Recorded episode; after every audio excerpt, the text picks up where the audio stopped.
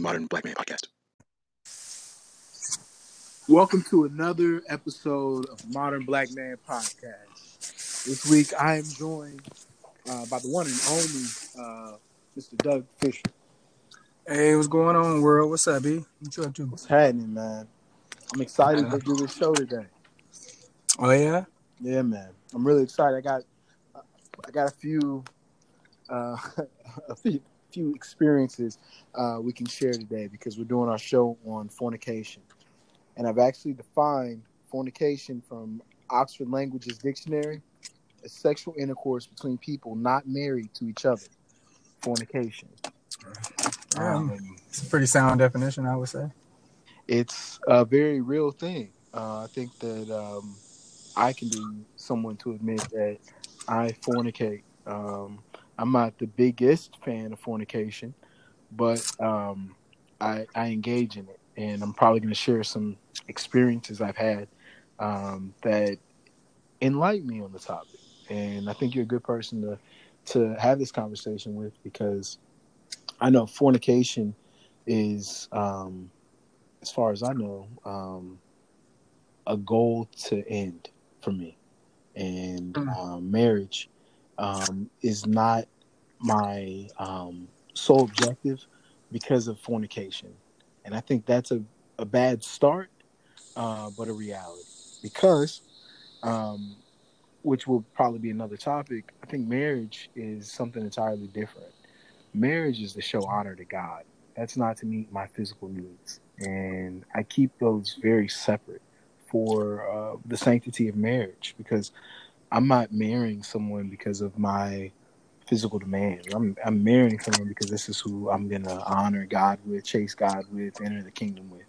Because, again, another show, marriage isn't in heaven.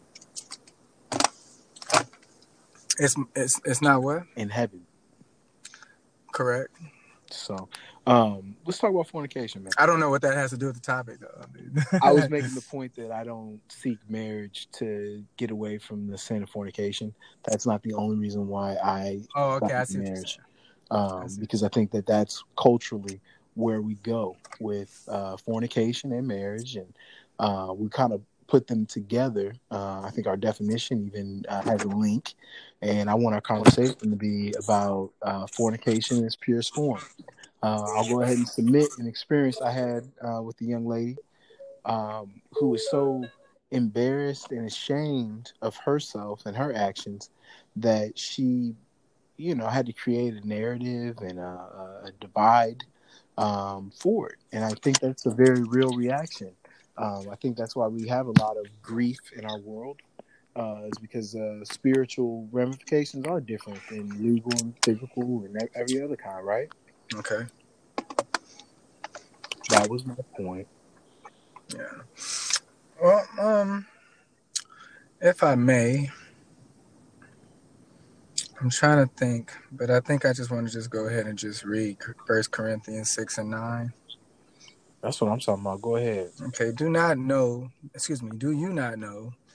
the unrighteous will not inherit the kingdom of God? Do not be deceived, neither fornicators, nor idolaters, nor adulterers, nor homosexuals, nor sodomites, nor thieves, nor covetous, nor drunkards, nor revilers, nor extortioners will inherit the kingdom of God. And such were some of you, but you were washed, but you were sanctified, but you are justified in the name of the Lord Jesus and by the Spirit of God. All right. So, a lot to unpack there, especially in relation to our topic. We were limited specifically to fornication, which is, I would say it's a pretty broad topic in itself, but it is kind of specific in terms of the full span of your day. Does that make sense? I'm not following. Well, essentially what I'm saying is you sin quite a bit throughout the day. Sure. And most of them, you don't pay attention. You only pay attention to the big tickets. Mm-hmm. I agree. I think that's our minds. Sure. Yeah. So, I mean, unpack it. I'm really just trying to figure out how to say this. What Paul was saying he wasn't necessarily speaking specific to the sin. He was more speaking to the repetitiveness, the practice of the sin. That's what he was really speaking to, because people do fornicate, people do have sex outside of marriage, and there are saved people that do that too. So, am I going to sit here and say that person's not saved anymore? Because Paul clearly states that they will not inherit the kingdom of God. Well, what does inherit mean in Hebrew? Same thing it means in U.S. terms. It means inherit. It means that somebody died so somebody else can claim something. However, just like in Hebrew times, and if you fast forward times, the eldest son always got the first share, right? So Christ obviously gets the first share. But if we're to inherit stuff, we have to be in good standing with Christ, and we have to have, received those crowns that we talked about last week. But being a fornicator is different from fornicating, if that makes any sense. Explain that a little bit more. I think I'm with you. So if, let's just say, hypothetically speaking, you got a guy that he's been, on the up and up. He's been, really practicing. He's been a good Christian, if there's such a thing, right? Mm-hmm. For years, right? He's a single guy, just minding his own business, and one day he ran into an old high school crush. Like, he hasn't seen this girl in the better part of 20 years, but she looked the same, right? They have a couple dates, and then one night he slipped in. That's not the same as him being a fornicator.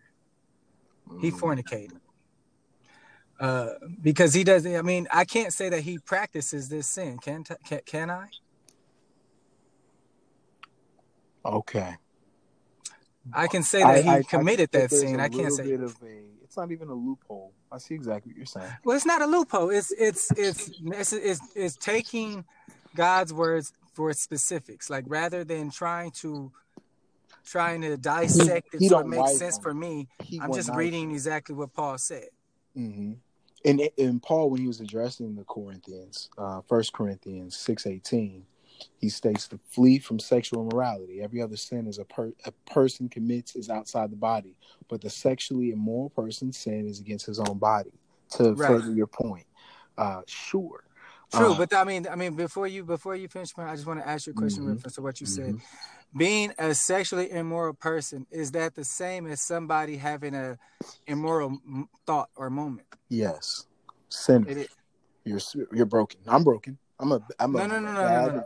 I'm not saying. Are we all capable? Because yes, we all are. We all are sinners. Yes. What I'm saying is, I'm conundrified. I hear you. I know exactly. Are you really? Yes, I truly am. Because I think that, yes, I've experienced this. I've made immoral sexual decisions. I fornicated.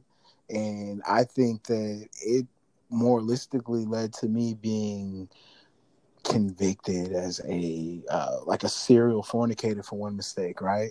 And I've taken the accountability to the extreme to where, yes, if you fornicate, if you lay down with, yes, you are. That is you. Wear your scarlet letter.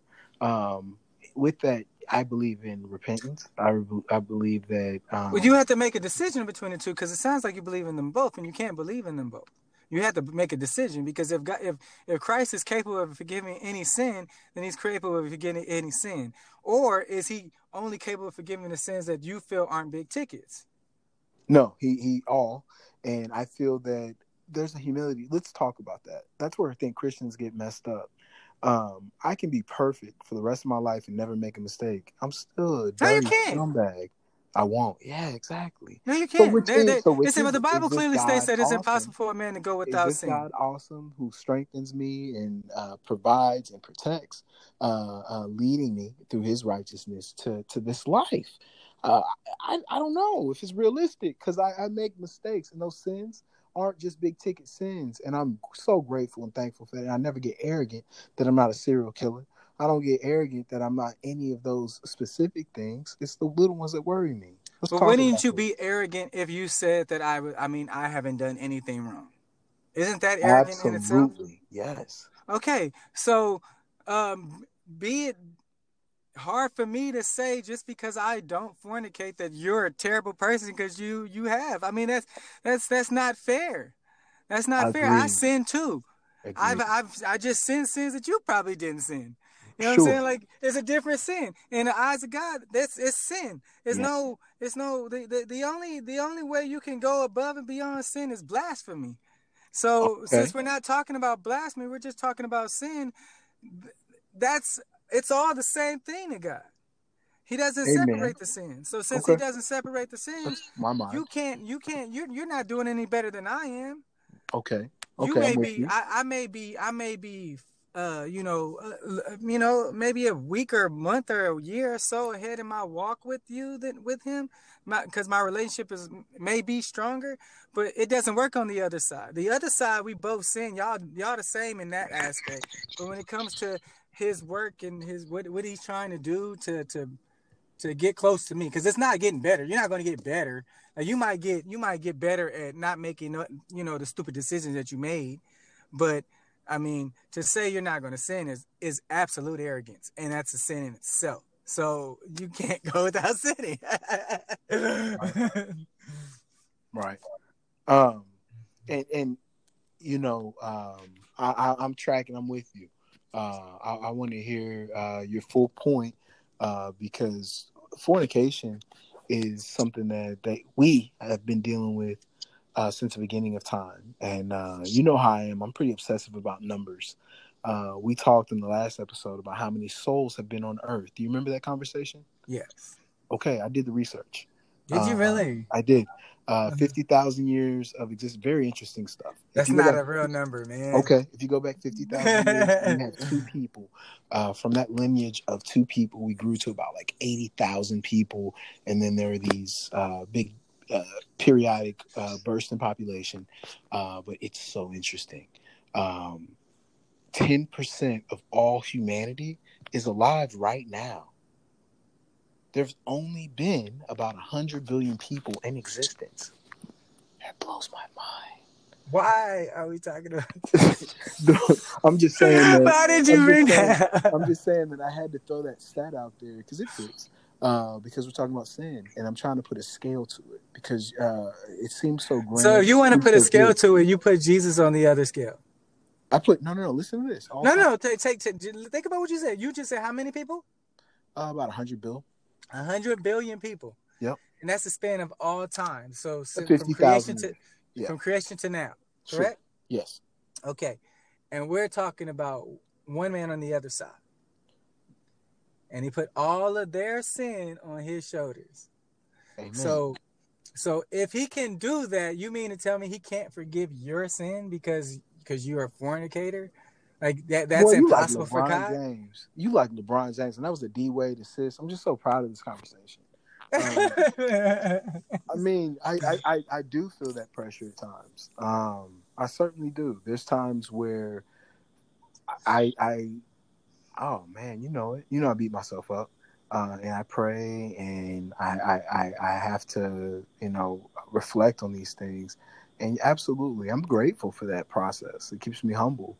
I do feel that way. Exactly what you said. As absurd as you've just proven it to be, as we have just proven it to be, I do feel that way. So I want to be better, and I want to talk about fornication because just say no. Oh my God! I mean, how hard is that? I mean, I say no all the time. You're married, right? Actually, it's more like no, thank you. I mean, I'm nice about it. I'm not, I'm not an asshole. I can't wait. But yeah. I can't. You love it. I can't wait for that either. There's no better. Women don't realize that men enjoy that. Men very much enjoy being able to reject women. Like, I say it with a smile. I appreciate you. No, thank you. The no thank you is a good one. Okay. Yes. Point. Yeah. No thank you. Point. I appreciate it. It's with a smile on your face. You feel me? And you can follow. You can follow my company. You can't follow me. Yeah. I mean, it's the fornication. It's the peace that you experience and being able to reject. It makes it a very pleasant thing. I can't wait to find a woman that would actually reject someone. Oh my gosh, that would just change everything, wouldn't it? That's wild. That's wild. But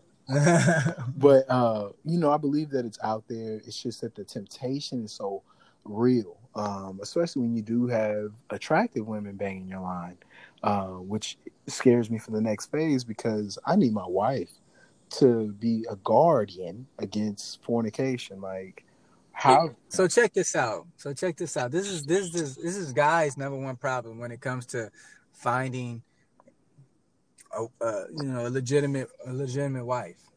You know what I mean? When I say finding legitimate, I think that's kind of funny, because I mean, I wasn't necessarily looking for my wife. And she didn't necessarily fall in my lap. It was more like, things fell in place, and it was kind of obvious, like this is the way it's supposed to be with me and my wife. But what am I saying? I think I just dropped my point. Finding a wife. Who finds a wife is a good thing, but you're not quoting Matthew 15. No. I was just saying that when I didn't find her. I just kind of, me and her met because we were both in basic training. Me and her saw each other again when the day I graduated. We didn't see each other again until a week or so later in tech school. Then Katrina hits, and then when I come back to school, she's on one there I really know. So it's just like I said, it wasn't necessarily like convenient, but it was like obvious, like that's the way it was going to be. But I don't think that men should have to go looking for their women. It's going to happen in God's time and not yours. Right. But in the meantime, what you want to do is put yourself around some women. If you dating, and put yourself around women that you are extremely attracted to. Yeah. Don't date nobody that you consider a 5 or a 6. Don't put yourself in that position, because the whole time you just disappointed. Yeah.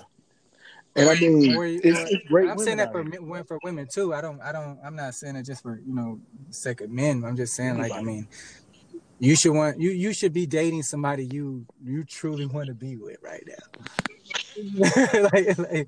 like I truly wanted to be with my wife, yo, like bad. Like I kid you not. Like I told a mutual friend of mine that I knew was feeling her, and I told him to tell somebody that I knew that was trying to get at her. I said, y'all got a week. I gave them 7 full days, bro. I gave them 7 full days to see if they could get. I know you really did too. Yeah, you can ask my wife about that. She'll tell you. Trust me. Yeah, man. but I gave a nigga 7 days. You were able to see something because there was a connection. Well, in the 7 days, I mean, I just kind of, I just chilled. I mean, we saw each other in passing. Sometimes it was, the group finally got back together. We all had lunch together, or whatever. But it was just like, I gave them 7. Well, I would say maybe 6.5, because I made my move Saturday night. So, yeah. So, I mean, essentially, what I'm saying is whatever's supposed to happen will happen regardless of whoever get in the way. Amen. And I mean, I just talk about the topic of fornication because it is a door that takes us away from the right path. And I wanted to get those definitions out there and make sure the parameters, what we're talking about, wasn't just in the eyes of either getting married or being married, that we talk about fornication for what it is and the evils that come from it. The only other things I really think we've left off the table is life being created. I think that that's something that we really, as a society, have walked away from. The idea of a family is in large part, I believe, a consequence of fornication. It's, as Paul would say, a foundation of sticks and stones versus one of gold and silver. Unless I'm misinterpreting his address to the Corinthians. You know, the classic allegory for something that's solid. Again, ropes of three strands are unbreakable for that reason, because there's value in this word. There's value in the truths from the Book of Life. And I'm learning those lessons. There's no good consequences that come from fornication. At the same time, you have to meet people, and this is a consequence that you're given mutually. I think that's part of finding a good relationship, coming out of the wilderness with someone who sees value in you, and the relationship is something that needs to be evolved, something that needs to be nurtured, you know? Again, the conversation is not one I'm trying to make about marriage. It's one I'm trying to make about fornication. How do we actually handle it? How do we really realize it?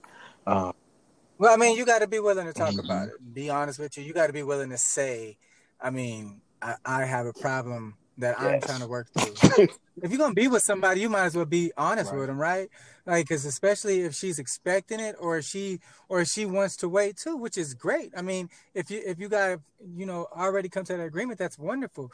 But if you have to talk about it, hey, why not? Just I mean, maybe it's not, I don't know if it's over the dinner conversation. Mm-hmm. I don't know. Me and my wife talk about everything at the table. Wow. Nothing's taboo at the table. That woman loves you. So, but that's just my house. So, I would say, I mean, you pick a good moment where you just bring it up, and you just have to literally just say, I mean, I am practicing abstinence. Is that going to be a problem? Because she ain't for you if it's a problem, bro. Like, if she, I mean, and then you know you did good. I didn't waste my time. It's such a problem, though. Have you ever been in? I've been in relationships where you try that mutual, that abstinence, the mutual celibacy thing, and I've ended relationships with that, bro. I mean, I'm dead serious. When I was a kid, I was able to start and finish relationships like that. Yeah. I didn't knock down everything that came my way. I didn't have to. But that's a good tactic to end a relationship. I think that's the best way to end it. This guy, end with sin, yo. Like, just end with sin. But the fornication piece is a real one, and like you said, it's acknowledging it, realizing that it's something to move from, and there are several options. I think we talked about a lot of good options today. I wanted to. You wanted to what? Before I know what you was about to say, but I wanted you to tie in the creation of a woman. I didn't catch the tie-in, so I want to hear you talk about that. The creation of woman? I think you said something about the creation of woman. I thought you were reading a list, honestly. No, no, I don't think I was talking about the creation of woman. I was quoting some Corinthians, and I think I had some specific verses that I was thinking and quoting, and then you got me all locked up on Paul, and I just keep thinking about what I know about the Corinthians, but no, I don't know what I know.